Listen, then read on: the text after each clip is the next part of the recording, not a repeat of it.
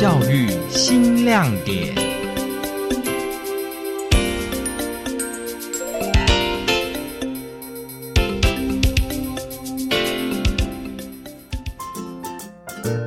让孩子知道说，阅读是真的是一件很有趣的事情，不是只有书本上面才叫阅读。打破他们原来对呃阅读书籍是只能作证的框架，他们可以随心所欲，这样子他们才会热爱阅读，以后才会建立一些阅读的习惯。听众朋友您好，欢迎收听教育新亮点。阅读让孩子对世界的想象更宽广。教育部路乐平台透过媒合，带领偏乡学校的孩子走进一品书屋，延伸教育资源的触角，也让孩子得到不一样的体验。今天的节目，请跟着台北总台玉琴一起来探索不一样的书香世界。那种表情，其实我到现在都完全忘不了。说小朋友进去的时候，眼睛都是张很大的哇，然后哦，因为他们生活经验就只有学校跟社区图书馆，但他们想象图书馆就是嗯日光灯啊，然后木桌椅啊，虽然木桌椅有做一些造型，可是还是比较生硬、比较死板的。但是在那边，他们有沙发可以坐，他们有各式各样的角落，不同的不同种类的书可以去选择，然后而且还可以两两在一起讨论，这在图书馆是比较难可以做到这件事情。走进一品书屋，孩子们的眼睛闪闪发光，蠢蠢欲动的心忍不住想要投入书本里的世界。书架上琳琅满目的书籍，到底该先看哪一本才好呢？新北市龟山国小主任曾琼瑶说：“因为我记得有一区是食谱书，就是一进门的右边沙发区那边有就是吃美食的。”这个是也是我们学校比较没有这一类的书，他们也会去翻美食书，然后说哇，这看起来好好吃哦，我觉得还蛮可爱的画面。其实让我最感动的就是，呃，虽然是很兴奋，但是遇到这么精品的立体书、精装书，他们会小心翼翼去翻开，他很怕把它弄坏。然后甚至会一直去跟同学讨论，然后大家就一直凑过来，就变成很多很很小一群，然后就开始看那本书，然后去分享。我觉得还蛮有趣的啦。事实上，在书屋里的每一本书都是精挑细选过。一品书屋的馆长陈荣芬介绍，书籍上面的采购，我们真的是投入很多时间跟力气，因为我们每一本书我们都是看过，我们才会挑选的，而且是呃在。呃，图书馆或是在市面上比较少看到的，我们有那种哈利波特的立体书啊，或是那种什么迪士尼电影的的立体书啊，那些都是，我觉得都是让人家很爱不释手的。所以，呃，我觉得只要孩子来我们这边看到我们的书的，应该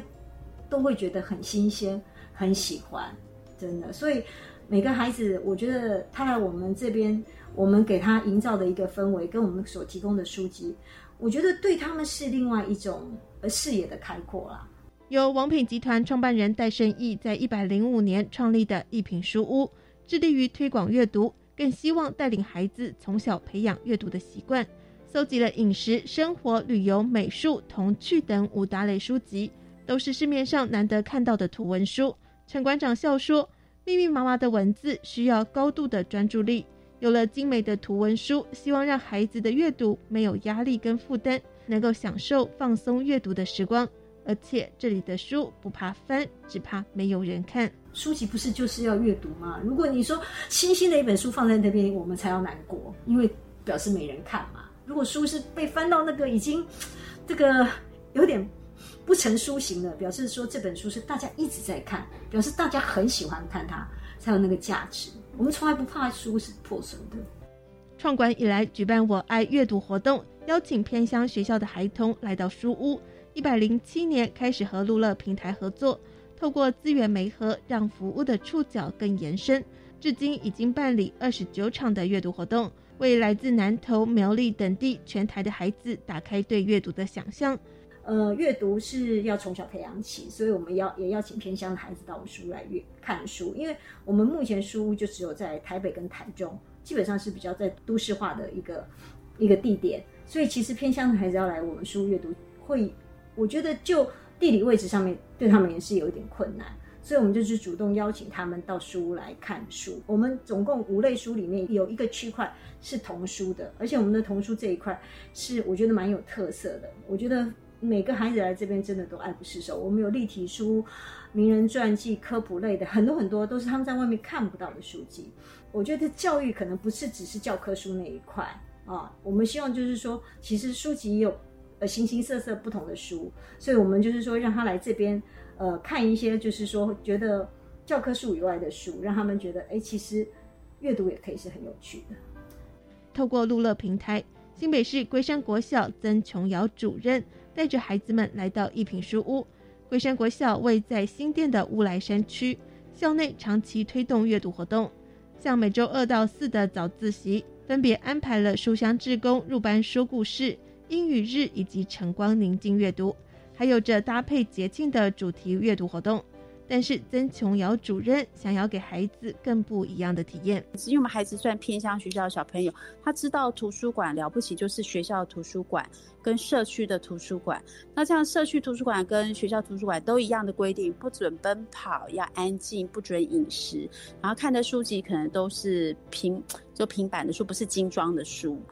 呃，然后他们可以看的书籍，因为其实我们学校经费很少，一年可以买的书籍没有多少钱，所以我们的书籍。基本上汰换率也没有办法很高，然后类别大概都是针对小朋友喜欢的一些小说类，或者是呃衔接书啊，或者是绘本之类的，都是文学的。没有看他们其实能接触外面更多的不同种类的图书经验，其实是很少的。在书屋里，孩子们聆听故事，坐下来或是进行阅读，或是与好友共读科普、立体传记等书籍。而更重要的是要分享阅读心得，介绍自己读了什么好书。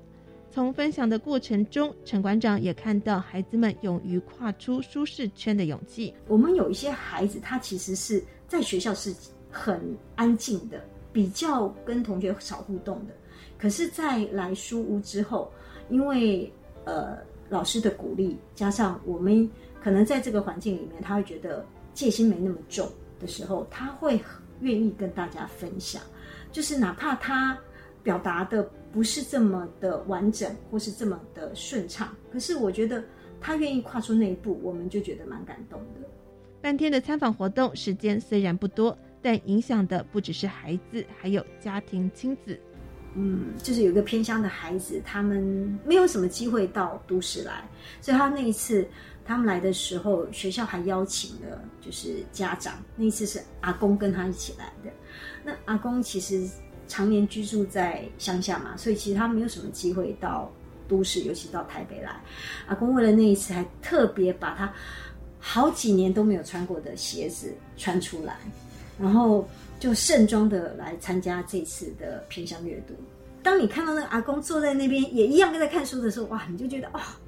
怎么这么感人？你知道啊？所以我就觉得哦，那次印象很很深刻。然后还有那种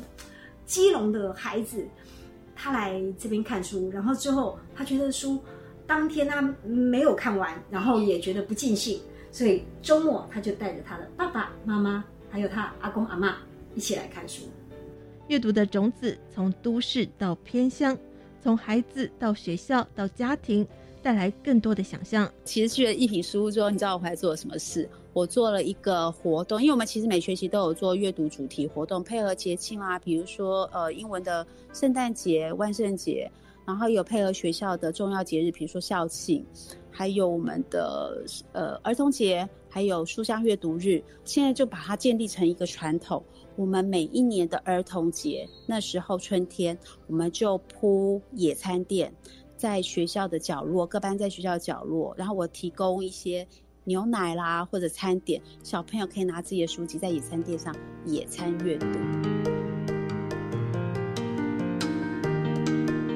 在山峦环绕的操场铺上野餐垫，打破时间与地点的框架，阅读不再只限于图书馆、教室，更是一种自然而然的生活态度与习惯。